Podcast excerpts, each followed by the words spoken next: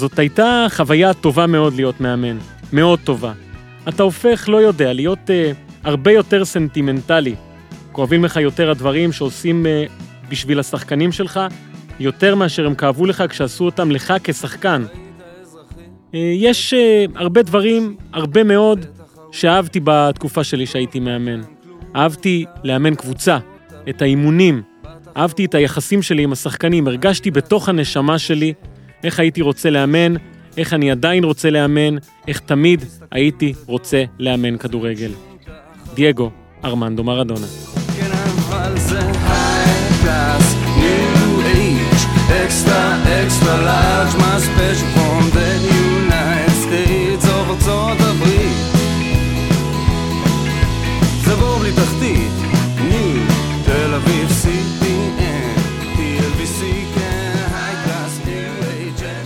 ברוכים הבאים לעוד פרק של פודקאסט הפודיום, כן. אני רק רוצה להבהיר מה זה היה הדבר הזה. אה, אוקיי, נכון. אה, דייגו ארמנדו מרדונה כתב בזמנו ספר אוטוביוגרפי מהמם, בשפתו שלו, מהמם. והספר הוא 312 עמודים. או, על אימון, עמוד וחצי.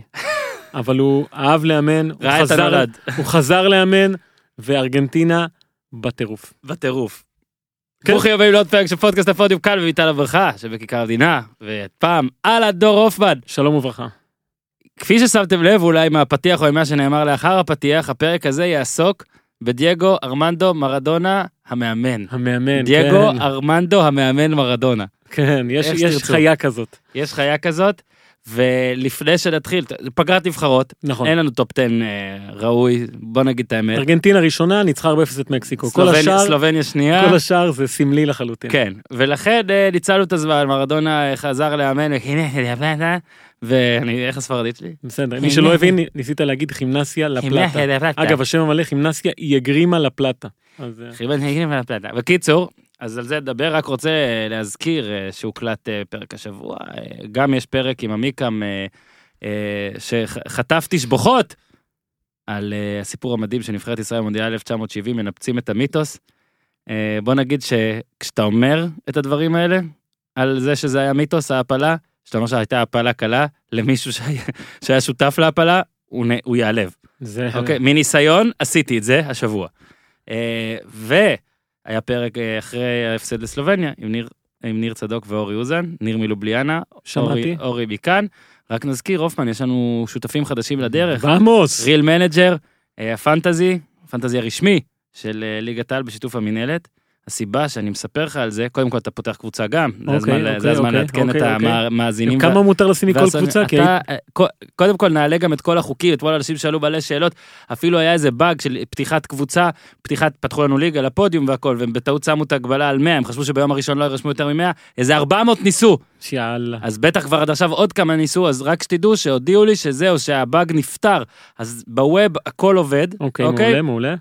תיכנסו לכל הרשתות החברתיות של הפודקאסט של הפודיום, מוסבר איך להירשם וגם מוסבר איך להירשם לליגה, כאילו פשוט צריך לחפש את הליגה, הפודיום, ולהצטרף אליה, לא צריך אישור, אני לא צריך לאשר אתכם, פשוט באים ומצטרפים. אוזן כבר עשה קבוצה, ניר צדוק אני- אני עשה, אני יעשו אעשה. עוד כמה, גם הופמן יעשה, אז. רק להגיד שאלה שעובדים באפליקציה, זה עדיין לא עובד להם, אז יצא עדכון לאפליקציה במיוחד בשבילכם, נעדכן גם ברשתות איך עושים את זה, אבל אם אתם כבר מאזינים לזה ורוצים, אז פשוט תעשו עדכון לאפליקציה ותירשמו, בווב כבר הכל, הכל בסדר, אם יש בעיות תגידו, וזהו, זה אמור להיות אה, פתוח לכל מי שיש גרסה עדכנית של האפליקציה, זה מה שמודיעים לי כרגע.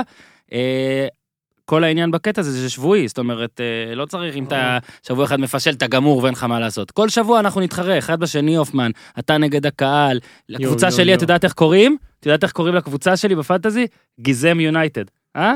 את לא יכולה- את לא יכולה לתבוע, את לא יכולה לתבוע, הלתרתי, זה השם שרציתי. אוקיי. מרדונה המאמן, כן. מתחילים. יפה. אה, מי שראה השבוע, העלינו ברשתות החברתיות את האימון הראשון שלו בכימנסיה לפלטה, שאגב הוא ביקש שהאימון הזה יהיה באיצטדיון של הקבוצה, אה, וזה היה מין תזכורת למי זה האיש הזה, מה הוא מסמל עבור הכדורגל הארגנטינאי, בכלל עבור העם הארגנטינאי, כי עוד מעט אנחנו נעבור על הקריירה שלו ונבין שהוא לא היה מאמן טוב, אה, אפילו יכול להיות רע, אה, אבל לשים את מרדונה בתוך חליפת האימון הזו, זאת אומרת להוציא אותו מהמגרש, אין לו כדור עכשיו, הוא צריך לנהל כדורגל עם, ה, עם הראש ועם הפה, אתה מקבל מרדונה מזוקק. כאילו בן אדם שהכדורגל זה החיים שלו, לוקח את הדברים להכי אקסטרים שיש, והעובדה שהוא חזר לארגנטינה אחרי תשע שנים, הרי מאז המונדיאל ב-2010 הוא היה באיחוד האמירויות ומקסיקו וזה, הוא חזר לארגנטינה, והחזרה שלו זה כאילו תחייה מחדש של המיתוס הזה שהוא דייגו ארמנדו מרדונה, ובאימון הזה באו אנשים של חימנסיה לפלטה, אוהדים שלהם שאוהדים את הקבוצה שנים, ראו הכל, והם אומרים שם, עוד לפני שהוא אפילו עשה צעד אחד על הדשא, זה היום הגדול בחיים שלי. זה גן עדן. אה, לא יהיה יותר מזה, כי מבחינתם, זה שמרדונה עומד על הדשא שלהם, של הקבוצה שלהם, ומעביר אימון, זה משהו שלא דמיינו שיקרה, ולא חושבים שהם יכולים, אה, אתה יודע, לה- להתעלות על הרגע הזה, כי מרדונה הוא לא, הוא לא איש מקצוע. הוא לא נמדד כאו, בואנה, היה לו, תראה את הרזומה שלו, מה אתם מביאים אותו. הוא מסמל עבור הארגנטינאים, אני חושב, את, ה, אה, את התקווה, את העובדה שניסים קורים, את זה שאפשר לנצח. הרי מרדונה, וכשיש תמיד את הוויכוח הזה מי יותר גדול בארגנטינה, מסי או מרדונה, אם אתה שואל ארגנטינאים מי הבן אדם שאתה מאמין שיגרום לך לנצח את העולם, זה רק מרדונה. מסי מעולם לא הוכיח לארגנטינאים שהם כארגנטינאים ינצחו את כולם, כי הם כאלה, כי הם ישרטו ויקללו וכאלה, זה מרדונה. ולכן הוא מגיע עכשיו לכימנסיה לפלטה, שהיא קבוצה ב, עם שתי נקודות, אחרי, אה, נקודה אפילו, אחרי חמישה מחזורים, הבקיע שני שערים, מאבק תחתית שאין לה כמעט סיכוי, באמת, באחוזים מאוד קלוש, ולמרות זאת, ההגעה שלו הטריפה שם את כולם, אה, כי זה דמות ו- באמת שנותנת תקווה גם לאלה שמתו. אני בטוח שבקברים, אוהדי כימנסיה שקבורים, הם רוצים לצאת עכשיו לראות את הדבר הזה. אגב, היה רק אוהד אחד, אחד, ילד בן עשר, שבאו לראיין אותו בטלוויזיה, אומרים לו, נו, באת לראות את דייגו?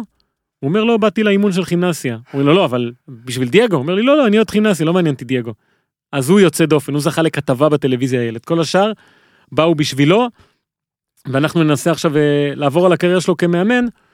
אבל בגלל שאמרת את זה על הילד, אז זה טוב שאמרת את זה, כי אני גם רציתי לדבר איתך על זה בחוץ. הקטע הוא לפעמים אנחנו צריכים לזכור, שוב, אנחנו לא זקנים, בוא לא נגבור את עצמנו, לא, אבל מאזינים אפילו לפודקאסט הזה, יש דור, כן, אין לו מושג, ואני לא אומר את זה בגנאי, אין לו מושג מה זה. אני אפילו, אני, כן, אני, כן, זה קשה. שנולדתי בשנה שלך, אבל אני לא ארגנטינאי, אז מן הסתם אתה חיית את זה יותר. לא הספקנו לראות, אני לא הספקתי לראות את מרדונה נגיד בשיא של השיא לא, של השיא ב-86 של היינו השיא. בני שלוש. נכון.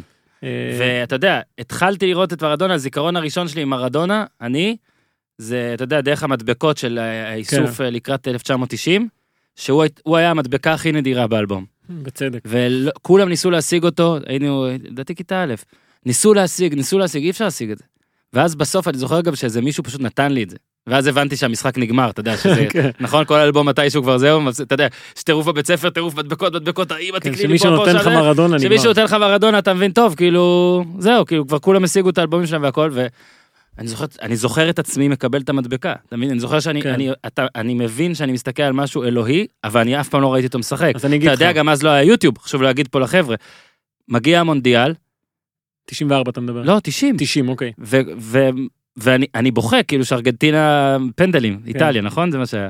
לא, גמר. כן, הפסידו ברמר. לגרמניה ניצחו את איטליה בפנדלים. ניצחו את איטליה בנפולי. וזה, ואני זוכר ש... תבין, אני כאילו אהבתי את סקילאצ'י ואיטליה, אז כאילו די כעסתי כשארגנטינה ניצחה, לא, ואז כשברמר הבקיע, זה זה היה מעציב, אפילו לא ידעתי למה, כן? כן, טוב, זה כי קודם אמרו כל- לנו נכון, שגרמניה נכון, זה נכון. חארות, ואתה יודע, מרדונה, מדבקה והכל, ואז 94, אז תחשוב, ראיתי את מרדונה כאילו רק את הבע- רק את המפסיד והבעייתי. אז אוקיי, אתה מנקודת המבט הזו, אני כארגנטינאי, לא, אז יש אנשים של... אמרת ילד. אני בטוח, אני בטוח. לא אני. אגיד לך, היום יש אה, יוטיובים, אני ממליץ לכולם לראות כל פעולה שהאיש הזה עשה, הייתה מיוחדת לטוב ולרע, כן? אני אומר שהוא היה שחקן מדהים, אבל הוא דמות שנויה במחלוקת, וזה הקסם שלו אגב, שאין אצלו אף פעם אפור. זה שחור ולבן, אבל כהה, כהה ובוהק, בוהק, וצריך לדעת להתמודד עם זה. אני כארגנטינאי חונכתי על האיש הזה, זאת אומרת שמאז שאני קטן הייתי מקבל קלטות, עיתונים, ספרים, אה, הכל כאילו, ואין מה לעשות, כל פעם שאתה נוסע לארגנטינה, בין אם זה 1990, אה, אפילו 2000, 2010, 2018, הוא שמה. הוא תמיד נוכח, ותמיד הוא מסמל משהו, ועכשיו הוא חוזר להיות מאמן, וזה באמת מרגש, ועכשיו אה, ננסה קצת לראות מי זה מרדונה המאמן, כי מרדונה השחקן, סבבה, קל לראות. מרדונה המאמן צריך לחפור ולהגיע למקומות כמו התחנה הראשונה שלו, מנדיז'ו דה קוריינטס. אה, אתה צריך להחזיר את הטיסות? לא, אה, הכל מתחיל ממשפט אחד. חתכו לי את הרגליים. ככה הוא אמר ב-1994, אחרי שהוא מושעה ל-15 חודשים בגלל אה, שהוא התנהג לא בסדר במונדיאל. אה, ואז הוא, הוא אומר, הוא מספר שם שהוא אמר לאשתו, אני לא, אני לא רוצה לעזוב את הכדורגל, אני רוצה להישאר בתחום הזה, והוא מציע את עצמו לאמן. עכשיו, כמובן אין לו תעודה, אין לו ניסיון, אין לו שום דבר, הוא מחפה, מחכה להצעות, ואז מגיעה הקבוצה הזו, מנדיז'ו דה קוריינטס, שקוריינטס זה 1,100 קילומטר מבואנוס איירס, הקבוצה הזאת, מנדיז'ו, נוסדה ב-1952, רק ב-1988, זאת אומרת, חמש-שש שנים אחורה, עלתה לליגה הראשונה. עכשיו, זו קבוצה שב-1993 נקלעה לקשיים כלכליים מאוד גדולים, ומי שקונה אותה זה בחור בשם רוברטו קרוס, הוא חבר פרלמנט, קרוב מאוד לנשיא, בנשיא המדינה, קרלוס מנם, עוד דמות, טוב עזוב, כולם בארגנטינה M&M. במחלוקת, כן. הם אה, מחליטים ללכת על דייגו. יאללה, בוא נביא דייגו, מביאים אותו עם עוזר שלו, קרלוס פרן, שזה בעצם מי שיכול לאמן, כי מרדונה לא באמת יכול לאמן, וגם את אה, גוי קוצ'ה על השער. זאת אומרת, מין גלקטיקוס כאלה. עכשיו, הקבוצה הייתה בערך כמו כימנסי עכשיו, מאבקי תחתית, אה, שתי נקודות אחרי חמישה משחקים. הוא הסכים לקחת את זה מסיבה סנטימנטלית, כי קוריאנטה זה המקום שממנו ההורים שלו באים. אה, אז היה חיבור טוב, ומספרים שהוא מגיע שם לאימונים, הולך לדוג עם אבא שלו, אה, הרגיש שם מאוד מאוד טוב. מגיע לשדה תעופה, 500 איש, מחכים לו, אה, כבר אז שחקנים בקבוצה הזאת סיפרו שאיך שהוא הגיע, הוא אמר, אני יום אחד אאמן את הנבחרת. אנחנו נגיע לנבחרת בהמשך. אה, משחקים הראשונים, אסור לו לשבת על הספסל, אין לו תעודה, אין לו כלום. אז הוא יושב, מדהים בי... שהיה צריך תעודות אז. הוא יושב ביציע קטן, ליד אה, אח שלו ללו, מחברים לו מיקרופון, ואנחנו שומעים את הדבר הזה. גיזם, אתה יכול לתת לנו את אחד?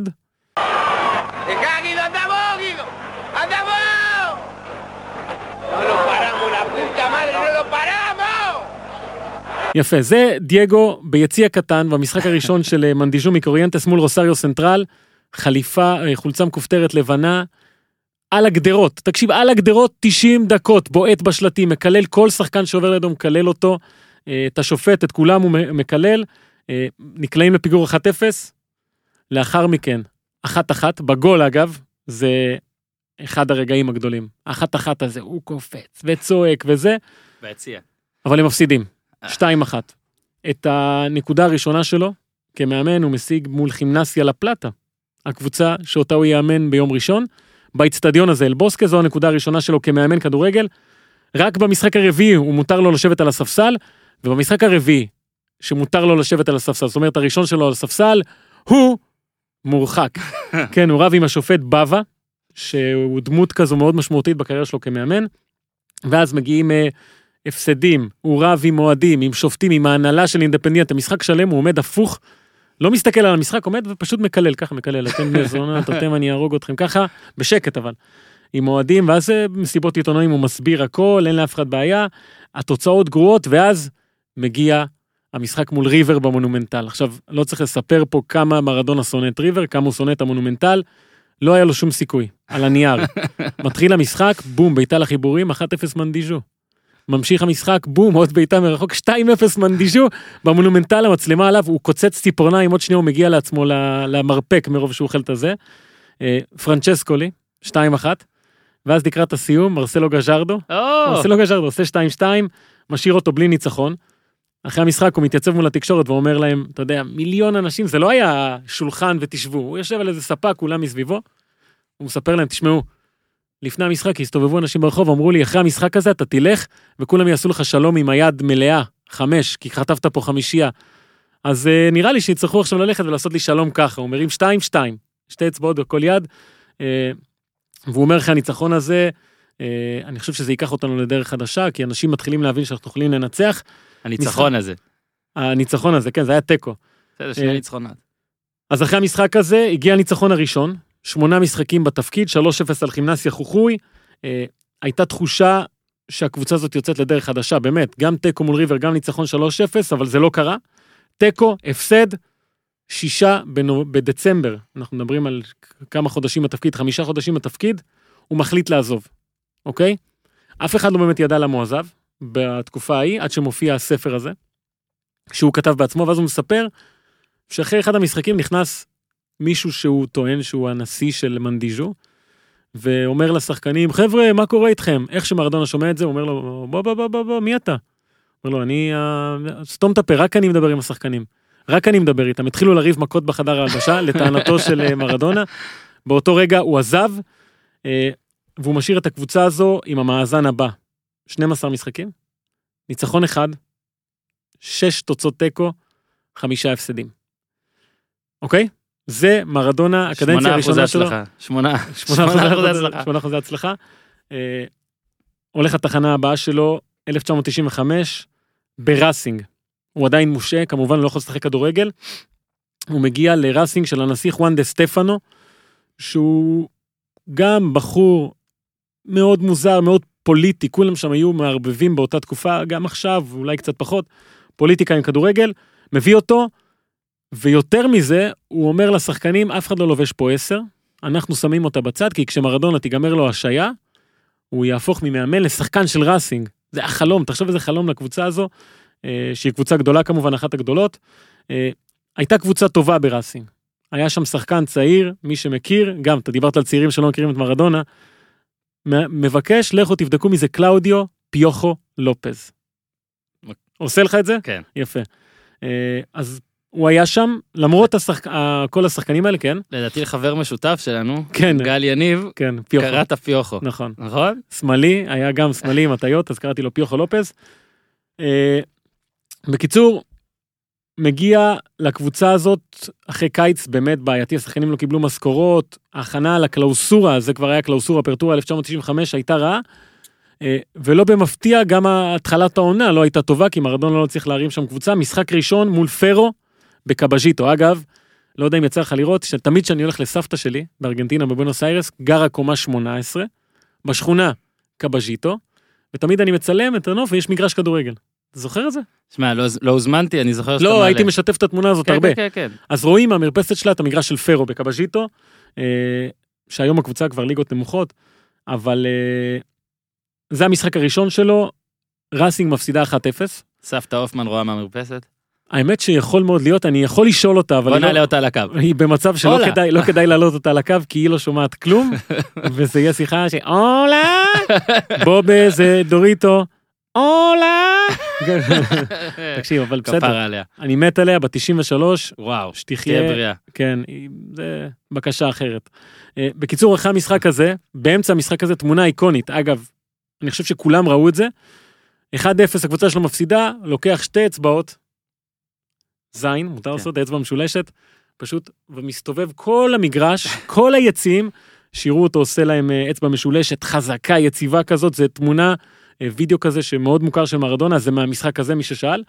אה, משחק שני, ניצחון, מנצחים את פלטנסה, גול של פיוכו לופס. אחרי המשחק הזה, אה, דייגו אומר, זה הניצחון החשוב הזה שיוציא אותנו לדרך חדשה, תמיד הוא בטוח שהניצחון הראשון, זהו, מביא אותו לאליפות. ואז מגיע דרבי מול אינדפנדיאנטה. בשביל ראסינג, ראסינג אינדפנדיאנטה זה המשחק הגדול מכולם. והוא עולה למגרש, אני מקווה מאוד שתשים את התמונה הזאת אחר כך, אוקיי? תחפש אותה. עם חליפה שחורה, עם פסים לבנים לכל האורך כאילו, מלמעלה למטה, אה, דקים כאלה, משקפי שמש, צעיף תכלת, full אסקובר. משהו קשוח, שיער משוח בג'ל אחורה, לוק של מאפיונר מהקריבים, אפילו השדר אומר, אה, זה משהו כזה על תראו, תראו את דייגו וזה. אה, הקבוצה לא משחקת טוב במשחק הזה, דייגו עצבני והוא מורחק על ידי בבא, אה, השופט. ההוא שכל הזמן הוא הרגיש שהוא חיפש אותו. למה הוא הורחק? כי הוא שפך מים על הכוון. התעצבן על הכוון, התחיל לזרוק עליו מים. אה, בסיום המשחק מקלל את בבא בתקשורת, אומר, הוא לא שפך שווה, מים על הקו. כן, זה מה שהוא עשה. אה, מאותו רגע דייגו נעלם קצת מהקווים. זאת אומרת, מתחילות בעיות מחוץ למגרש, אה, אף אחד לא בדיוק יודע מה קורה שם, לא מגיע למשחקים, לא מגיע לאימונים, ודווקא בתקופה הזאת שהוא לא נמצא שם, אבל הוא עדיין בפועל המאמן של הקבוצה הזו, ראסינג מגיע לבומבונרה של בוקה. הוא בחוץ או רואה את המשחק, הוא לא יושב על הקווים, והיא מנצחת, ראסינג מנצחת 1-0. 20 שנה היא לא ניצחה בבומבונרה, דווקא כשהוא כאילו המאמן שלה היא מנצחת. כאילו. אה, אבל אחרי חמישה משחקים, הוא חוזר, לא מצליח כמובן להרים את הקבוצה הזו, וזה נגמר עם המאזן הבא, 11 משחקים, שני ניצחונות, שש תוצאות תיקו ושלושה הפסדים. מתקדם. כן. זה 1995. אחר כך מרדונה חוזר לדע- קצת... לדעתי זה שלוש שלוש תוצאות תיקו ושישה הפסדים, לא? לא להפך? מה אני אמרתי? אמרת שש, לדעתי אמרת שש תיקו ושלושה הפסדים, לדעתי הוא הפסיד שש פעמים. אוקיי, אז התבלבלתי. קל וחומר. התבלבלתי. בסדר, לא, אתה- אתה פרגנת לו כזה, אתה יודע, אתה חייב. כן, אני אתה- סמוי, אתה סמוי. אח, אה, אתה אח. זה היה 1995. כן, ואז הפסקה. 1995. אה, לוקח הפסקה, קודם כל חוזר לשחק כדורגל מהמם. בבוקה. אה, הולך לעשות דברים שחלקם מותר כנראה לדבר עליהם, טלוויזיה ודברים כאלה. אה, חלקם אסור. חלקם כנראה שאסור גם לא לדבר עליהם וגם לעשות אותם. כן. הוא חזר אגב לעונות כאלה ריקות, זאת אומרת רק עונה אחת באמת הוא שיחק 24 משחקים אני רואה. כן, עזוב, זה היה עונה של חמישה משחקים. חזרה מאוד ניואלס, מאוד... אה, מה? לא, לא ניואלס, סליחה, הכל הכל בוקה. 24 משחקים, עונה של משחק, 96-7, משחק אחד, 97-8, חמישה משחקים. יפה. ואז אחרי הרבה מאוד שנים שהוא בחוץ, שהוא... הדמות הזו קצת מתערערת, נבחרת ארגנטינה פותחת את מוקדמות המונדיאל 2010 עם אלפיו קוקו בסילה. דמות, אגב, זה אפשר גם לעשות עליו פרק, נעשה גם עליו. אה, מאפיונר רציני, אבל אה, מאמן עם תעודות, עם תעודות זה טוב. שהנבחרת שלו מתחילה את המוקדמות, תוצאות גבוליות מאוד, לא טובות, בינוניות, מתחיל להידרדר, מחזור עשירי, מפסידה ארגנטינה 1-0 לצ'ילה, של ביאלסה. אה, הפרק עליו, כן, והיה דרוש שינוי. עכשיו היו דיווחים על זה שבסילה לא מסתדר כל כך עם הצעירים המבטיחים, זה היה אז, תחשוב, 2008 אנחנו מדברים. מסי, אגוורו, דימריה. יותר מזה, היו שמועות שהם הבינו שמרדונה אולי יכול לבוא. התחילו לעשות בעיות בכוונה כדי שדייגו יבוא. לא יודע אם זה נכון או לא, זה באמת דיווחים בתקשורת הארגנטינאית שגם זה, אה, אתה יודע, צריך לקחת את זה בערבון מוגבל. בסילה מתפטר, מפוטר, ומרדונה ממונה למאמן נבחרת ארגנטינה שנתיים לפני המונדיאל בדרום אפריקה. אני עובד שנה בערוץ הספורט בערך, שנה בתחום כאילו. ופתאום fuck, כאילו, מפה לשם מרדונה חוזר ואני צריך כאילו, אתה יודע, ללוות את הדבר הזה עכשיו, כי מבחינתי, תחשוב, זה חלום. היינו אז עוד בהרצליה ברחוב קרמיניצקי. אם אני לא טועה, ואני זוכר שכל דבר שהוא היה עושה, אני בא לאורחים ואומר, בואנה מרדונה, שמעתם מה הוא אמר, שמעתם מה הוא עשה. אה, וזה מתפתח להיות הסיפור הספורטיבי, אני לא יודע איפה אתה היית בנקודת הזמן הזו, או איפה אנשים היו, אבל כל דבר שקרה עם הנבחרת הזאת היה מטורף. מטורף. אה, וזה מתחיל. משחק הראשון מול סקוטלנד, איזשהו משחק הכנה כזה, ניצחון 1-0 מגול של מקסי רודריגס. וההפתעה הראשונה שמרדונה עושה, ממנה לקפטן את חביר מסצ'רנו. עכשיו הוא היה, הוא לא היה משהו עכשיו אז. ושאלו אותו למה עשית את זה, אז הוא אמר, אני חושב שמסצ'רנו היום הוא הכדורגלן הארגנטינאי שהכי מתאים להיות קפטן, הלוחם הזה הכי מזכיר את ה- מה שאני רוצה מהכדורגלן הארגנטינאי, אה, ואני חושב שזו הייתה אחת ההחלטות שישחקו לטובתו. לא היו הרבה כאלה, החלטה נכונה. מה שעוד הוא עשה, זה לכלך על חואן רומן ריקלמה. אמר בתקשורת, אני רוצה ש... שריקלמה ילדע להשתחרר משחקנים, אין לי כוח שיתחיל להסתובב סביב כולם ולא יעשה כלום. ריקלמה שומע את זה, אומר, אני לא משחק אצלם, עזבו אותי, אני לא, איזה מדינה אדירה. אני לא בנבחרת, אה, ואז מתחילים כל הבלגנים של לבחור סגלים, אנחנו נעטוף הכל בסוף, אתה תיתן לי זמן, כי צריך זמן בשביל זה. משחק רשמי ראשון מול ונצואלה במונומנטל, אה, עוד פעולה שמרדונה עשה, שגם אני חושב שיחקה לטובתו, נותן את החולצה שלו 10, לאיזה ילד אחד ששיחק אז עם 19, מסי. כבש את הגול הראשון.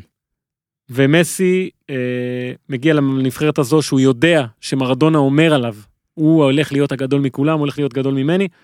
דייגו גם מחזיר את ורון, שוורון היה דמות מאוד שנויה במחלוקת בארגנטינה בתקופה הזו, גם עכשיו היה איזה משהו. גם עכשיו, אבל אז הוא החזיר אותו לנבחרת, כשכל הקהל היה נגדו, ובמשחק הראשון מול ונצואלה, הקהל שרק לוורון בוז מטורף, ומרדונה אמר להם תעודדו אותו, קדימה תעודדו אותו, אה, וזה נגמר כמו שאמרת עם גול של מסי, 4-0, אגוורו, מקסי, אה, טבס גם מבקיע, אופוריה, אבל איזה נבחרת. אופוריה, ואז הנבחרת הזאת, ב-1 באפריל, ולא סתם זה ה-1 באפריל היה, 2009, מספקת את התוצאה שאף אחד לא האמין שהיא אמיתית. וואו. הנבחרת הזאת נוסעת ללה פס, בוליביה, משחק מוקדמות. אה, אני באותו ערב, האם אני לא טועה, יכול להיות שאני טועה פה, זה שודר בערוץ הספורט עדיין, המוקדמות האלה. אני כמעט בטוח, אם זה, אם זה טעות, שיתקנו אותי. אני זוכר את עצמי בבניינים של JCS, ככה קראו לזה, חדרים חשוכים כאלה וזה, והיה לי עוד צמא של פלסיו, מאחורה, בראש, והייתי כאילו... אז בדיוק התחלתי להכיר את יהודה ארם. היום אנחנו כמו אחים, אבל אז התחלתי להכיר אותו וזה, ואני חושב שהוא שידר את המשחק הזה באיזה חדר חשוך עם נדב יעקבי, אני באמת, אולי אני אוף... כי זה מחקתי את ה... אם כן, זו תוצאה שנדב יעקבי שידר גם כמה שנים מאוחר יותר וצבח את התוצאה הזאת גם. אוקיי, אז אה, מסי שיחק גם שם. נכון, אין דברים כאלה. אז אה, אחת אחת היה, באיזשהו שלב כן, מסוים, לוצ'ו גונסלס. בדקה 25. כן, 1-1. לאחת אחת, אז אתה יודע, אתה... האמת, גם בדקה ה-33 היה 1-1. אוקיי, אני הייתי רגוע, אמרתי, טוב, בסדר, מה, 4-0 על ונצואלה, ינצחו גם את בוליביה, ואז אתה, הלכתי שנייה להביא איזה משהו, אני חוזר, 3-1, הולך שנייה, מסתכל, 4, 5-1, דקה 90 נראה לי, היה 6-1, כן, דקה אה, 87, 6-1, דקה 66 היה 5-1 כבר. והיו שם... לבוליביה, כן? לבוליביה, כן, מי צריך שאיתנו, לציין. כן, לבוליביה. בוליביה 6-1 על על ארגנטינה. ארגנטינה. לא היה כדבר הזה. והיו שם בהרכב מסי, טווס, מסצ'רנו, סנטי, נבחרת אדירה שאתה... אני זוכר שאחרי המשחק הזה הלכתי הביתה, גרתי אז ביפו, ולא ישנתי. אני אז הייתי לוקח דברים מאוד קשה, באמת אני אומר. אה, וחשבתי, וואי, מה אני, איך אני, מה, לכתוב משהו, מה לעשות, ו, ווואו, הנבחרת הזאת מתה, היא לא תהיה במונדיאל. היא לא תהיה במונדיאל. אמא שלי תמיד אמרה לי, אין מונדיאל בלי ארגנטינה, דוריטו, אין מונדיאל בלי ארגנטינה, אין כזה דבר. ולקחתי את זה מאוד מאוד קשה. אה, איזה כיף לך שאימא שלך ככה. אגב, ראיתי גם את ה- כתבת את זה שראית את הכדורסל. כדורסל, כן, כדורסל. כדורגל יש גול אחד, אז אתה שומע אותה מתלהבת פעם ב. פה כל סלי הייתה, אוי, דוריטו. אתה בקיצור, קולט שהשבוע אשתי פעם ראשונה גילתה ששלוש נקודות אתה מקבל אם ניצחת ולא לא חשוב כמה כבשת. אתה קולט? אתה קולט? כן, זה תגלית. אתה קולט כאילו אמרתי לה הובלנו על סלובניה. היינו זה וחישבתי את הנקודות ואז היא עושה למה שלוש זה שתיים כי היה שתיים אחת כאילו. כן. אמרתי לא שלוש נקודות הייתם מנצחים אבל עמדתם לנצח רק שניים לא כבשתם שלושה. ואז קלטתי רגע את חושבת שהנקודות זה לפי כמות גולים אתה מבין איזה משפיע כלפיי כאילו היא נכון, בסדר. אני חושב שנועה יכולה לנהל איתנו את הדיון הזה והיא יודעת יותר טוב ממני כדורגל. אבל אה, באמת זה היה לילה מאוד מאוד קשה ואז מסיבת העיתונאים של דייגו הייתה וואו אתה רואה בן אדם גמור. והוא אומר שם משפט אה, הוא אמר כזה כל גול שחטפנו היה כמו שמישהו מביא לי אגרוף ללב. כך הוא אמר. יופי. הייתה עוד אה, דוגמה כזו כמה אני באמת אומר אני חושב שהוא לקח את התפקיד האימון הזה. הוא כאילו לקח אחריות לא רק על ה... אתה יודע על התוצאות זה על כל שחקן שהיה תחתיו הוא לקח עליו אחריות הוא כאילו הרגיש שהוא אחראי על האנשים האלה ועל התוצאות שלהם וזה אולי בהתחלה היה קצת בעוכריו. אה, ואז מגיע המשחק מול קולומביה ארגנטינה מנצחת 1-0 מגול של קאטה דיאס. אה, ואז הפסד לאקוודור בקיטו מהמם. ומגיע משחק מול ברזיל. דייגו, כתוצאה מהתבוסה ומתוצאות אחרונות, אומר, טוב, בואו נעביר את המשחק הזה לאצטדיון ברוסריו. בואו נחבר את הקהל לנבחרת. הוא לוקח אותה למחנה אימונים ברוסיה, בוחן המון שחקנים, מתייצב למשחק הזה עם הרכב חזק וגם עם חיסוס דאטולו, שחקן ששיחק איזה שלושה משחקים בנבחרת, כבש בהכנה ברוסיה, אז הוא אמר, אני שם אותו בהרכב מול ברזיל. ברזיל תופרת את ארגנטינה, 3-1, את הגול ההוא מבקיע חיסוס דאטולו. אחד הגולים היפים של הנבחרת אי פעם, בעיטה מרחוק לחיבורים. אה, והמצב מתחיל להסתבך. משחק הבא, פרגוואי, הפסד 1-0, מתחיל בלאגן בתקשורת. חותכים אותו, אומרים הוא לא מתאים, שארגנטינה לא תגיע למונדיאל, אנשים כבר בארגנטינה אומרים, טוב, מישהו חייב לעצור את הפארסה הזאת. ואז מרדונה שוב מתייצב מול התקשורת, בעמידה כמובן, הוא לא יושב כשהוא מדבר איתם, והוא אומר להם ככה, אני רב איתכם כבר חמ... מגיל 15, אני רב עם כולכם פה. אני בן 48, תעשו חשבון לבד, תראו כמה ניסיון יש לי איתכם. אני מבטיח לכם שהחיים הם גלגל, וכשאני אגיע למונדיאל, אתם תבואו עליי אחר כך, תתנצלו, ותקבלו פקק לפנים, ככה הוא אומר. ככה הוא אומר. עכשיו זה כשהמצב גרוע, גרוע. דייגו מנסה ומנסה ומנסה, מזמן ומזמן ומזמן, עוד מעט אני אמרתי לך, אתה צריך שתי דקות ממך. ואחד הניסויים שהוא עושה זה להביא את מרטין פלרמו. מרטין פלרמו, מחזור 17, ארגנטינה חייבת ניצחון מול פרו, מובילה 1-0, סופגת דקה 89. עכשיו, הגול הזה פתח את השמיים בארגנטינה, אלוהים בכה, כי אלוהים על, על הקווים גם. מבול מטורף, מטורף. חייבים גול. לא רואים כלום, המצלמות כבר לא מצליחות לצלם מרוב גשם וחשיכה ואפלה, זה נראה כאילו משחקים את המשחק הזה בגיהנום. אמיליאנו אינסואה, שאחותו יודעת איך הוא זימן, זימן אותו לנבחרת, בועט בימין, בעיטה מזעזעת, עוברת שם את כולם, ומגיע פלרמו. הוא שם את הרגל, אוקיי? כובש גול שעושה 2-1, אולי נבדל, אף צלם, אף במאי, אף שופט לא היה הולך לבדוק את זה, לא. גם אם החיים שלו היו תלויים בזה. מרדונה, לוקח את עצמו על המאה קילו שלו והברכיים השבורות, רץ ודופק גליץ' על הדשא, עשרה מטר על המים של הדשא, נגמר המשחק והוא הולך לתקשורת ואומר לתקשורת, אתם יודעים משהו? בגלל מה שקרה פה היום, אף פעם לא כעסתי על האוהדים שהם שרו לי, שים את פלרמו, יא בן זונה. הם היו שרים לו, פוניה פלרמו, לה פוטקי טפריו. קיצור, אחרי המשחק הזה, ארגנטינה מגיעה לסנטנריו באורוגוואי, חייבת ניצחון. אני רואה את המשחק הזה, זה מאבק על מקום 4-5. נכון. כאילו אחת עולה אוטומטית. עולה, אחת הולכת לפלייאוף. ראיתי את המשחק הניצחון הזה. על פרו גרם לארגנטינה להבין שהיא לפחות בפלייאוף. אתה יודע איפה גרתי? לא ביפו, בפלורנטין. עכשיו איך אני זוכר את זה? כי הזמנתי למשחק הזה את רועי זריאן. Hmm, כן, הוא בדיוק הגיע לערוץ וזה, אמרתי לו בוא תראה איתי ביחד. תחנות בחיים. כן. וארגנטינה ואני בטירוף, והיה להם מרפסת קטנה כזאת. ומי שהבקיע את הגול גם, באמת, אני איפה הוא שלף אותם. מריו בולטי, שחקן שזה הגול היחיד שלו כמובן. ב- דקה 84. צרחתי את החיים שלי בפלורנטין, לפי דעתי אנשים, אתה יודע, כן. בגלל זה אולי העיפו אותי מהבית הזה בסופו של דבר. עד היום זריאן חרש באוזן אחת. סוף המשחק סצנה אדירה, הוא, מרדונה ובילארדו מתחבקים שם באמצע המגרש, אה, ואז מגיע מסיבת העיתונאים עם המשפט הגדול מכולם, גיזם, את יכולה לתת רגע? שתיים? o a los que no creyeron, con perdón de las damas, que la chupen, que la sigan chupando. יפה. אתה יודע מה זה אומר? ברור שלא. אוקיי, הוא אומר, הוא אומר אה, לכל אלה שלא האמינו בי, ואני מבקש סליחה מכל האנשים פה, שימצצו לי, אה, ושימשיכו למצוץ. אה, אני זוכר את זה. הבן אדם אה, שחרר קיטור, אתה יכול רק להגיד את זה בספרדית, את מה שאמרת עכשיו? שזה עכשיו היה, היה מצחיק. אבל אני רוצה לדעת איזה חלק מזה, זה בדיוק... קלצ'ופן, קלצ'ופן? היא קלסיגן צ'ופנדו. או, אוקיי, זה המשפט שאני רוצה אוקיי. שאתה תשים. אה, ואז מגיע עניין המונדיאל, הסגל, מי לוקחים, מרדונה. אה, אוסף זה השתי שמות, דקות שאתה צריך? לא, עוד לא. אוסף את השמות, ומגיע הסגל, סגל חזק מאוד, וכולל גם את אריאל גרסה, שחקן הגנה מקולון, אלוהים יודע מי זה. בכל מקרה, מתחיל המונדיאל, מרדונה מסמן את מסי, את טווס, שואלים אותו ככה כבר בדרום אפריקה, הוא מגיע, איזה ציון אתה נותן לנבחרת שלך לקראת המשחק הפתיחה מול אה, ניגריה? ודייגו אומר, אה, מ-1 עד 10 אני נותן לנבחרת שלי 6 וחצי. שואלים אותו למה 6 וחצי, אומר לי, כי מפה רק נוכל להמריא. ככה הוא עושה. מה, זה אוקיי. גניבה ספרותית של המטוס אה. אה, המשחק הראשון, 1-0 מול ניגריה, גבי היינצה. אה, זוכר את המשחק הזה? מחטיא, מסי, מחטיא, מחטיא, מחטיא.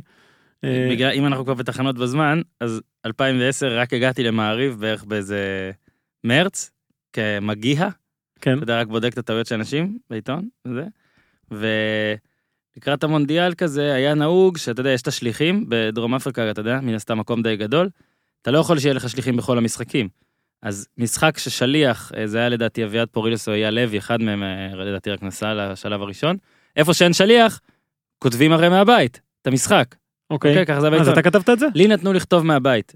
נתנו לי הזדמנות לכתוב מהבית. עכשיו היינו כותבים בלי קרדיט, כן? בלי קרדיט, כי זה כאילו אתה לא באיצטדיון, לא נשלחת, אז כאילו לא נותנים לך קרדיט. כאילו מין כתב מערכת. והעורך של מעריב אז אפילו לא יודע איך קוראים לי, הוא קרא לי המגיע. אני זוכר שאחד הטקסטים הראשונים שלי היה, היה איזה פורטוגל צפון קוריאה בבתים, איזה שבע, שמונה, לא זוכר. איזה נכון, נכון. שפגע למר- לרונלדו בגב. כן, ועשיתי טקסט כאילו שהוא אה, קשור לז'וזה סרמגו, זה שכתב את על העיוורון וזה, עזוב, פורטוגל, משהו מטורף וזה. הוא בא אליי כזה למחרת כזה, אה, הוא נתן לי לכתוב קטע אחד או שניים, כן, זהו, זה- הוא בא אליי, פש, המגיע, אתה יודע לכתוב, המגיע. ואז לאט לאט נתן לי עוד ועוד לכתוב, הכיר את השם שלי, וזהו, זה היה... בקיצור, בוא נחזור למרדונה. כן, אה, אחרי המשחק הזה, אה, 1-0 מול ניגריה מהגול הזה של היינצה, אבל, רק דבר אחרון, מול וינסנט הניאמה, בוא רק כן, נהיה ברור, ברור, לשנייה, ברור. וזהו. הצגה אדירה. ממש אדירה. אז הוא מתייצב מול התקשורת ואומר, אה, מדבר על המשחק, ואז הוא אומר, רק דבר אחד, אני מציע לפלא ופלטיני, ככה הוא אומר, שיגיעו קצת להרגיש את הכדור הזה שהם הביאו לפה, כי הוא חרא של כדור. ככה הוא אומר. תבין איזה. שניים, על מי הוא דיבר גם, כאילו. משחק הבא, דרום קוריאה, 4-1 לארגנטינה, שלושר של היגואין, גול עצמי, אה, והצגה מול התקשורת, כי עיתונאי אנגלי מחליט לשאול אותו שאלה, שהתרגום שלה כנראה לא עובר טוב, גזעם. עכשיו זה הקטע שכבר... עכשיו זה הקטע שהתחלת קודם, אז אה, זה. Hi, Mr. Maradona. You're very affectionate with your players, lots of hugs and kisses. Um, can love help win the World Cup? And is this, are you naturally affectionate with everybody? Or is this something that you learnt as a player? Do you respond better? Maybe the translation is. Uh...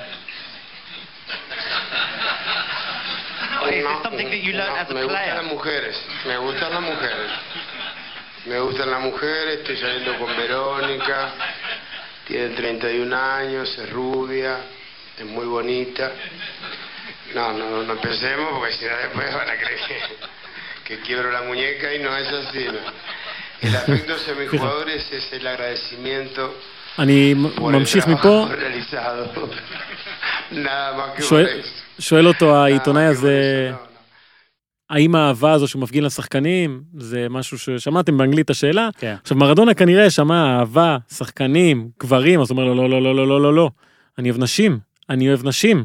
אני אוהב את ורוניקה, חברה שלי, בלונדינית, בת 31, לא, שלא תחשוב שאני טועה ב- נותן בחור. את השם, גם name כן, dropping לשם, כן. number dropping. אה, ופה הוא כבר היה כוכב, כל דבר שהוא אמר במונדיאל הזה היה מטורף. ארגנטינה שיחקה טוב, כן. שיחקה טוב. רק דבר אחרון, שמת לב, ה- הש- ה- אם אתה שואל משהו, וזאת שאלה כזאת די מוזרה, כן? די, לא צהובה, אבל די מוזרה.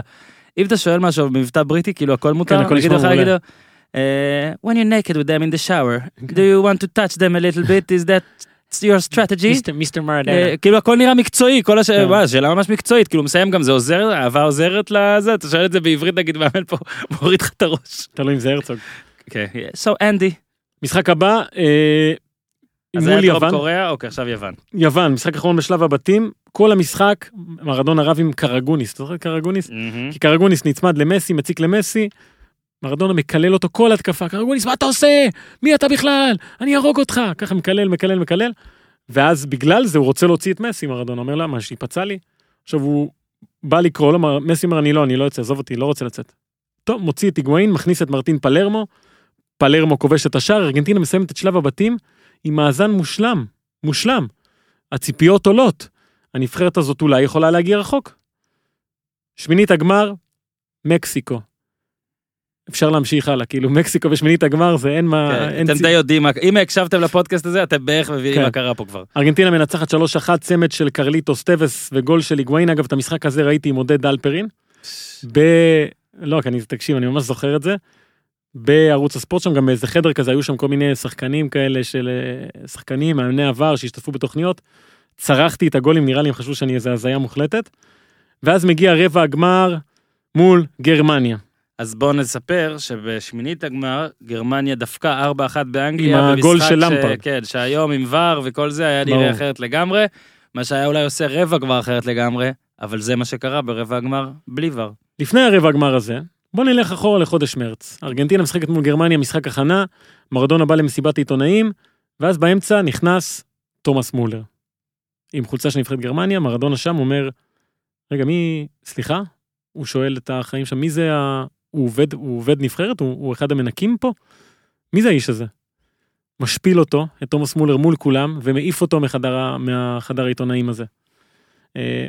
אה, כל התקשורת כמובן מראה את הרגע הזה שבו מרדונה משפיל את הבולבוי, הם קראו לו, את הבלבוי, בולבוי, אני לא קוראים לזה, של הגרמנים, תומאס מולר, וכשמגיע המשחק הזה, אז כמובן שמעלים את הקטע הזה שוב, האם מרדונה שוב ישפיל אותם, הם ישפילו אותו.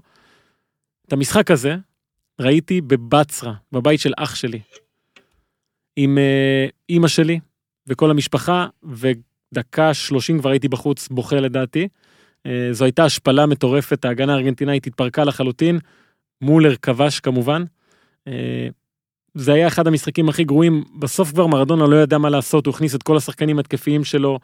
אה, זה היה משחק שבו הכל התפרק. מולר כבש בדקה שלישית. נכון. זה השדיר, שאתה מקדם את המשחק עם הדבר הזה, ובדקה שלישית מולר כובש. אחרי זה כמובן מולר סגר חשבון.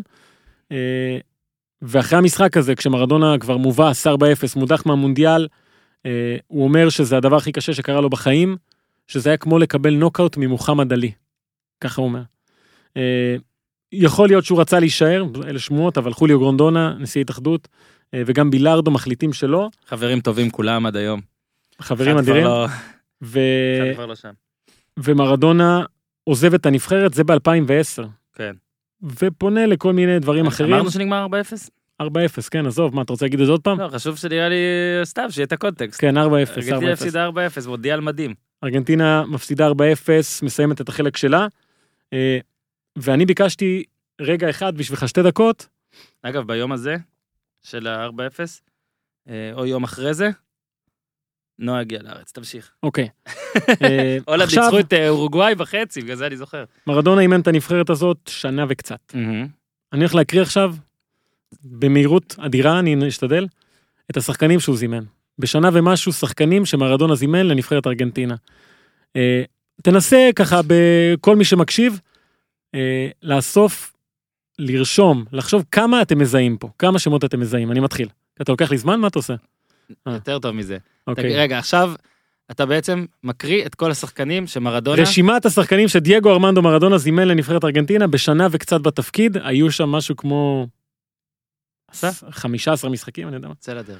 חואן פבלו קריסו, סרחיו רומרו, מריאנו אנדוחר, פדריקו וילר, קריסטיאן קס... קמפסטריני, דייגו פוסו, נלסון איבניאס, אדריאן גבריני, גבי היינצה, פבריסו קולוצ'יני, חוויאר סנטי, ניקו בורדיסו, מרטין דה מיצ'ליס, דניאל קטה דיאס, אמיליאנו פאפה, וולטר סמואל, חואן פורלין, מרקוס אנג'לרי, ניקולס אוטמנדי, ניקו פרחה, רולנדו סקיאבי, סבסטיאן דומינגס, אמיליאנו אינסואה, פבלו סבלטה, קריסטיאן אנסלדי, קריסטיאן אלוורס, פאוזה, איגנסיו קנוטו, מי שמכיר, מתיאס קרוסו, אלכסיס פררו, חואן מנואל אינסאורלדה, פביאן מונסון, קריסטיאן ויז'אגרה, אסקיאל מוניוס, קלמנטה רודריגס, גיז'רמו בורדיסו, גסטון דיאס, מריאנו אצ'בריה, ליאונל גליאנו, גבריאל מרקדו, פאולו גולץ, קרלוס מטאו, ליאנדרו דה סבתו, אריאל גרסה, חוויאר מסצ'רנו, אנחל די מריה, פרננדו גגו, מקסי רודריגס, חוסה סוסה, לואיס גונסלס, חונס גוטיירס, סבסטיאן בטגליה,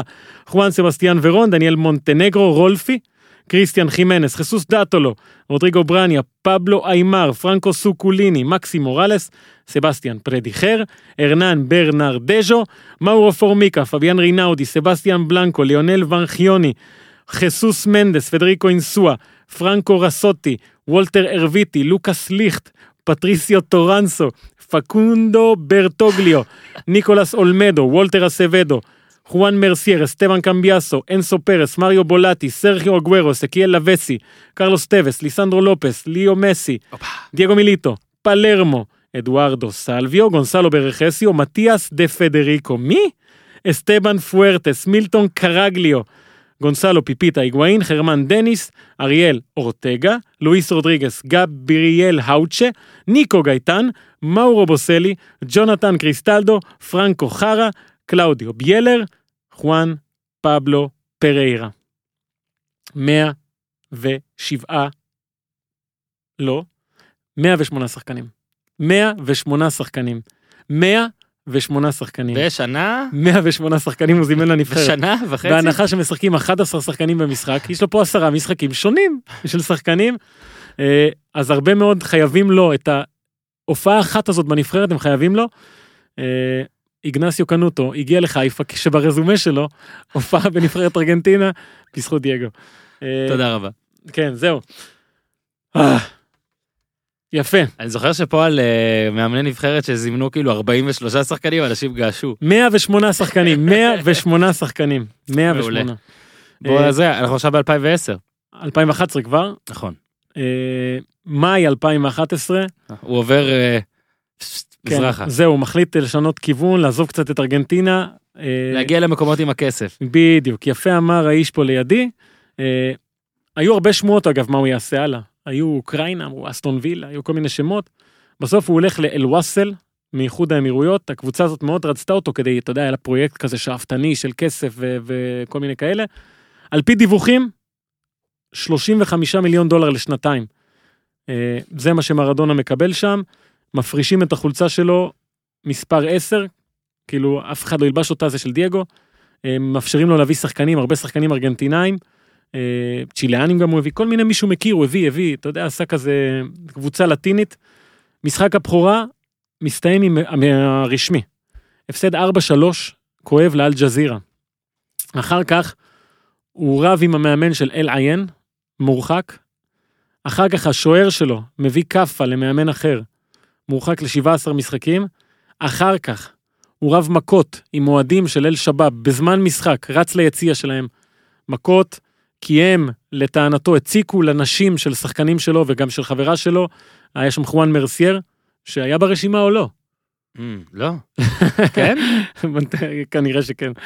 אה, התוצאות היו מאוד מאוד רעות, אה, ובסופו של דבר הוא מודח מכל הגביעים, וכן, היה לו חוזה לשנתיים, בסוף הוא נשאר שם רק שנה אחת. כן, אפריל 2017, מ-2011 עד אה, יולי 2012. כן, אתה רוצה את המאזן? תן אותו. 31 אחוזי הצלחה כבר, קליבר. 22 משחקים, 7 ניצחונות, 5 תוצאות תיקו, 10 הפסדים. יפה. אה, אגב, רק נגיד, בארגנטינה היה לו 75 אחוזי הצלחה. שאני כבר אעשה לך את הספוילר, זה הרבה יותר טוב מכל מקום אחר שהוא היה כמובן, ובהפרש. ניכר. עכשיו יש סיפור מאוד מפורסם על התקופה שלו שמה, הוא לא היה מרוצה מרדונה. עכשיו היה לו מתורגמן שקראו לו מוחמד אל-נאגר, נגר. מוחמד אל-נגר. תתקשר לאורי לוי, תשאל אותו איך הוגים את זה. מוחמד אל-נגר שידע טוב מאוד מה קורה שם וידע שהשייחים האלה חזקים מאוד ואסור לעצבן אותם וכל הדברים האלה, והוא היחיד שידע ספרדית וערבית של אה, איחוד האמירויות, אני לא יודע אם יש ערבית רגילה, לא משנה. בקיצור, הסתבך לי פה. אה, מרדונה רצה ללכת להתלונן. צריך להתלונן, והבחור הזה, המתורגמן, ידע שאם מרדונה אומר את מה שהוא באמת אומר, זה יהיה פיצוץ, הוא יפוטר, ויהיה בלאגן ו- וזה. אז מרדונה בא, אומר למתורגמן, תגיד להם ככה, שאני לא מרוצה מהתנאים פה, איך שעובדים פה. אם הם ממשיכים ככה, אני עוזב כי הם לא מכבדים אותי, זה לא מה שהם הבטיחו לי, אין שום סיכוי שאני ממשיך ככה. אוקיי, מה, המתורגמן שומע את הדברים האלה, מבין שוואלה, הוא לא יכול להגיד את זה.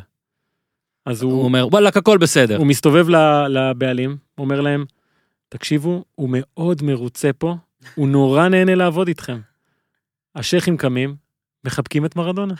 הוא, הוא אומר, לא הבנתי מה לעזאזל קרה שם, אה, איזה אבל. אה, בסופו של דבר כל המערכת יחסים המוזרה הזו אה, מסתיימת עם, אתה יודע, עוד קבוצה שהוא לא מצליח בה, והוא לא משאיר שום תואר, שום משהו שיהיה לו, אתה יודע, ברזומה של המאמן, ואז הוא גם לוקח הפסקה, אה, הולך לטלוויזיה, עושה כל מיני שטויות כאלה, ואז הוא מגיע לפוג'יירח, ליגה שנייה באיחוד האמירויות, ראיון ראשון שלו בטלוויזיה, גיזם.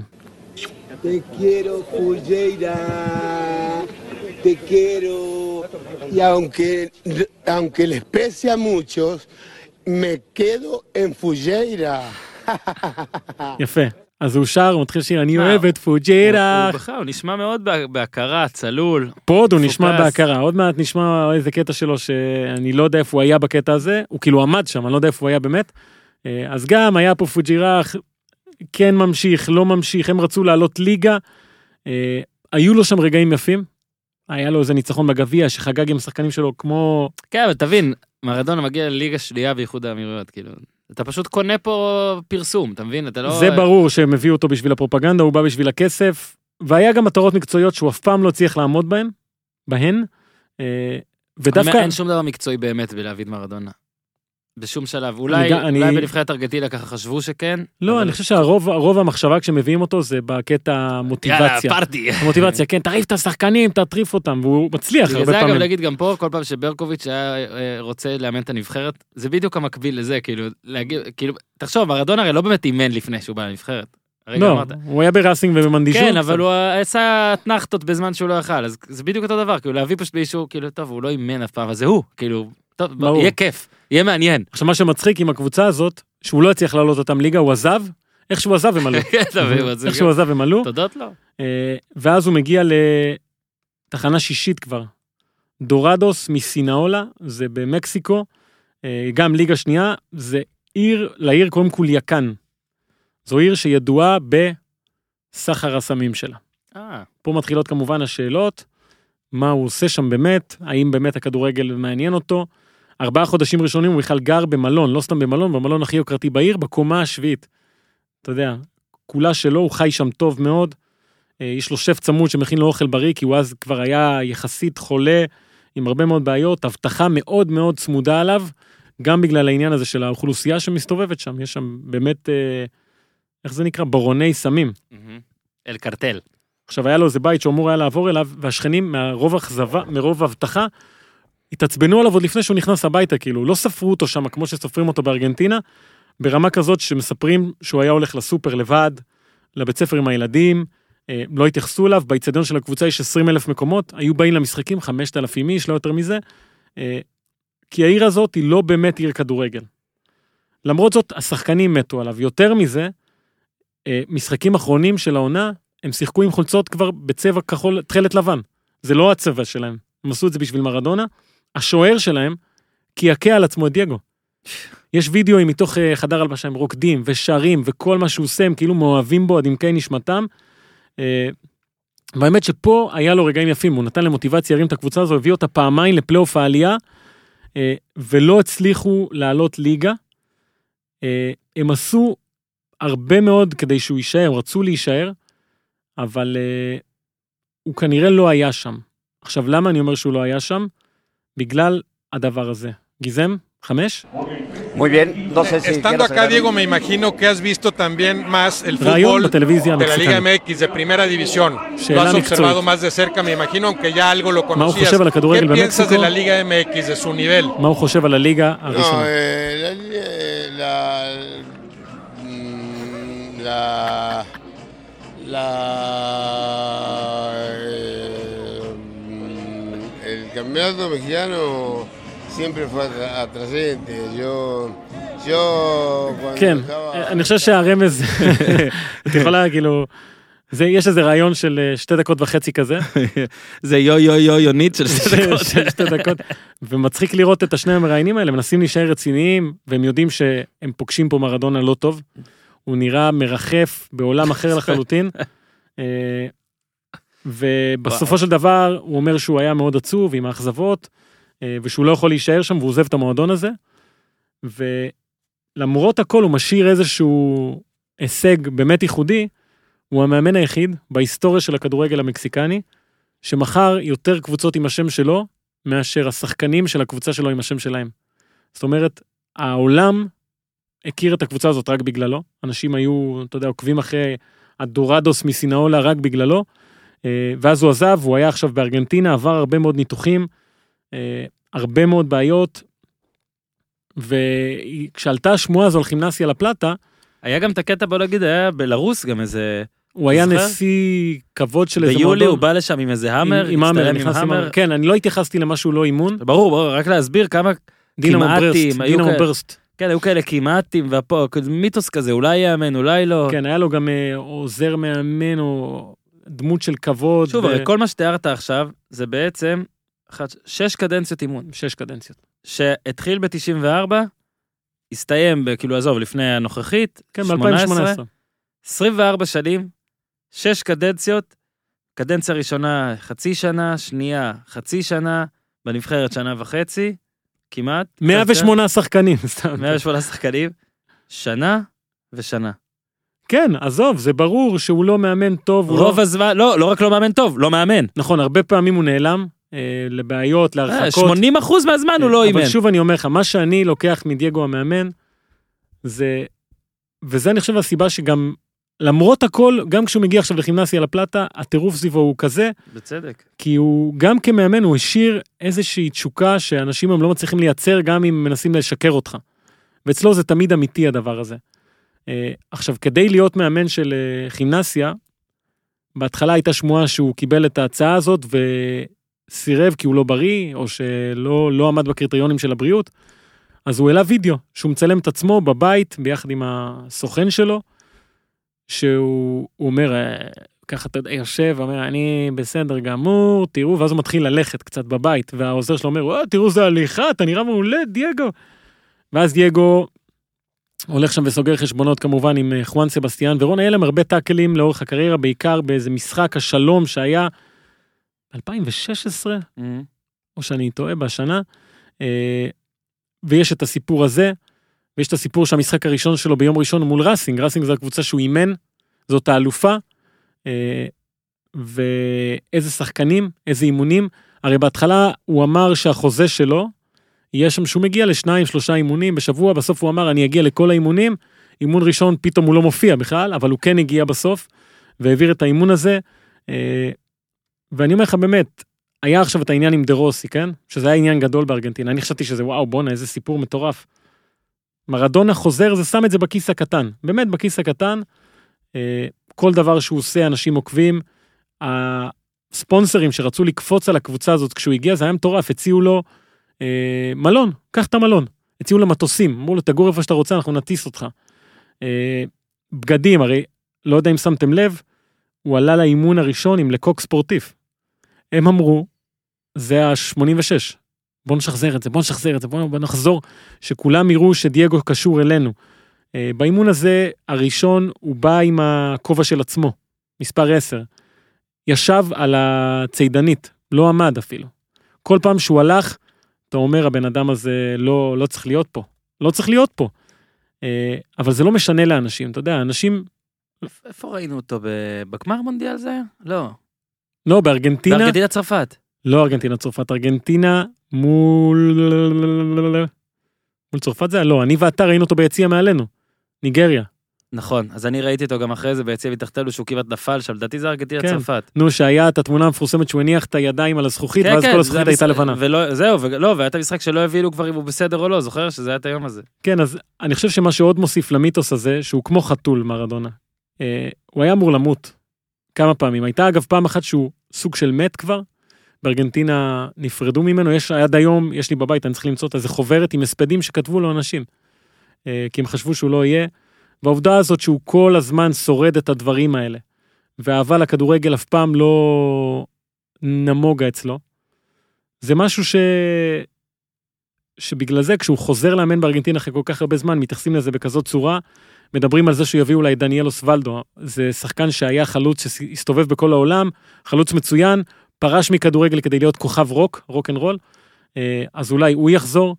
אה, ובכלל, כל, כל דבר שהוא עושה, איך שהוא מתנהל, הרעיונות שלו, הוא מדבר ואתה לא מבין בכלל מה הוא אומר, אנשים לא מצליחים להבין מה יוצא לו מהפה, הוא לא מרוכז, הוא מפוזר, המחשבות שלו לא איתנו, אה, אבל אבל יש באמת אנשים שזה... אין אנשים כמוהו. לא, אני אומר, יש אנשים שאתה מסתכל עליהם ואומר, תשמע, הם, הם נראים כבר שהם היו צריכים למות. כן. הם, הם, אז, אז אצלו זה, וואו, תשמע, אתה, אתה, אתה, זה הוא בדל של סיגריות, זה מבין? לא להאמין. רק שמן. כאילו, הוא, הוא, כאילו מנסה והוא לא מצליח.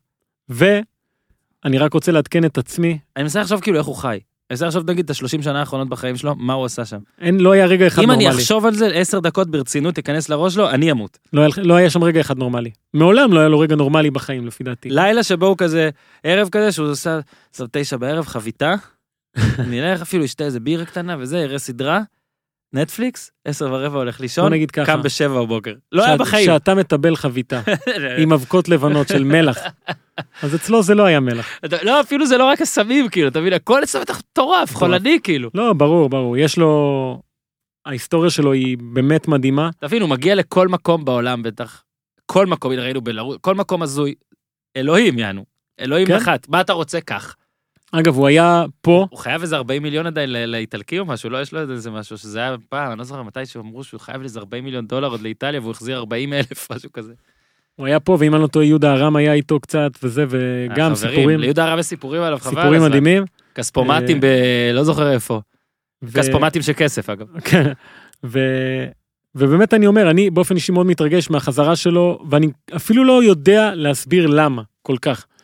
כאילו, זה דמות שאתה, היא כבר דמות ספרותית כזאת, אתה יודע, שאתה גדל עליה, והיא גדלה איתך, ואתה מתחנך לפי מה שהיא עושה. עכשיו, כל מי שלא מארגנטינה, נגיד, אני רואה בטוויטר, אנשים שונאים אותו. שונאים אותו.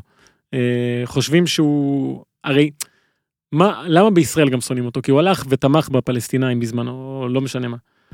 עכשיו, אני מסתכל עליו כמשהו אחר. הוא תמיד הלך לייצג את החלשים. אני בספק אם הוא ידע בכלל מי החלשים, וגם אם הוא היה חזק, הוא הציג את עצמו כחלש. כי זה הבן אדם הזה שהוא תמיד רוצה להיות האנדרדוג שנלחם בקונצרנים, בחזקים. אה, ובגלל זה הוא הלך ואמר את זה, אבל זה לא, אני לא חושב שמשהו מייצג אותו. ובגלל זה כשהוא מגיע עכשיו לכימנסיה לפלטה, שהיא החלשים, מה זה החלשים? אז האוהדים שטיח, הפכו לשטיח, לא מעניין אותם כלום. ואני באופן אישי אמרתי שאני מתרגש, כי ביום ראשון, המשחק הראשון שלו בחמש, שעון ישראל, חמש שעון ישראל מול ראסינג, ולפני זה יש עוד משחק, ויוצא שביום ראשון אני משדר את ביאלסה, בליץ, דוך למרדונה בכימנסיה, תקשיב טוב. זה הגשמת חלום, זו עבודה שאתה כילד. אתה אומר, אוקיי, זה, זה מה שאני ארצה לעשות איזה. שעות אמרת שוב? שתיים וחצי וחמש. בחמש. כן. בחמש זה ביאלזה או? מרדונה בחמש. בחמש? טוב, כן. לא יודע. אגב, אולי- גם, כרגע זה בחמש, זה 11 שעון ארגנטינה, לך תדע. הם בהתחלה שקלו לשנות את זה, כי 11 מרדונה לא מתעורר ב-11. אז uh, הם אמרו שדווקא אולי כדאי להשאיר את זה, כי זו שעה טובה לעולם.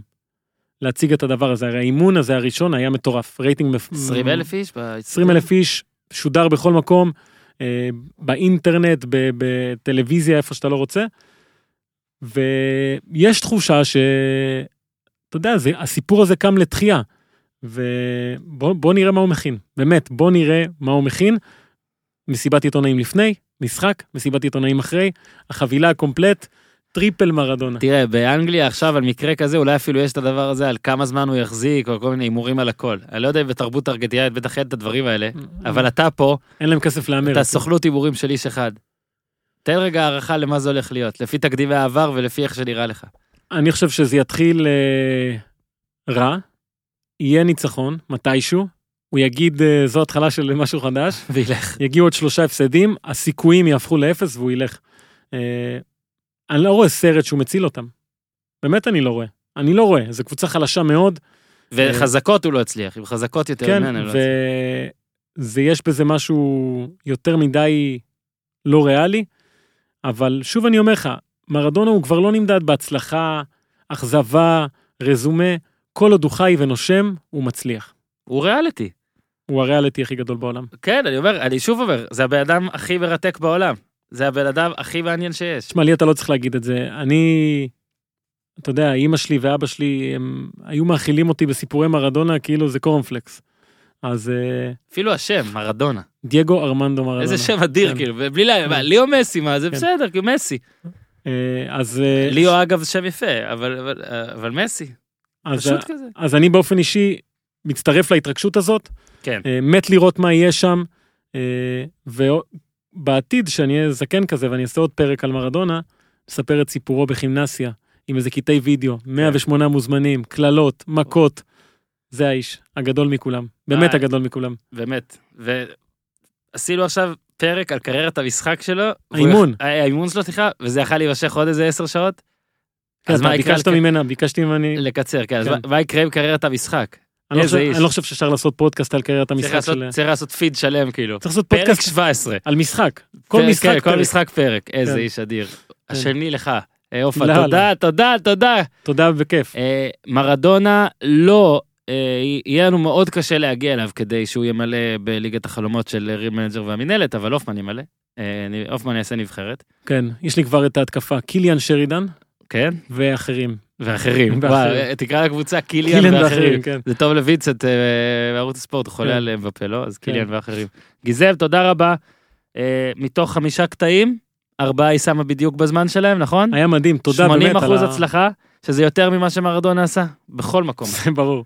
אז אה, תודה רבה לגיזם, אה, תודה רבה להופמן. משפט אחד לסיום. משפט אחד לסיום. כל מי שלא אהב את הפודקאסט הזה ויש לו תלונות, יש, רציתי שתגיד את זה! que la sigan chupando. ותעשו את זה טוב.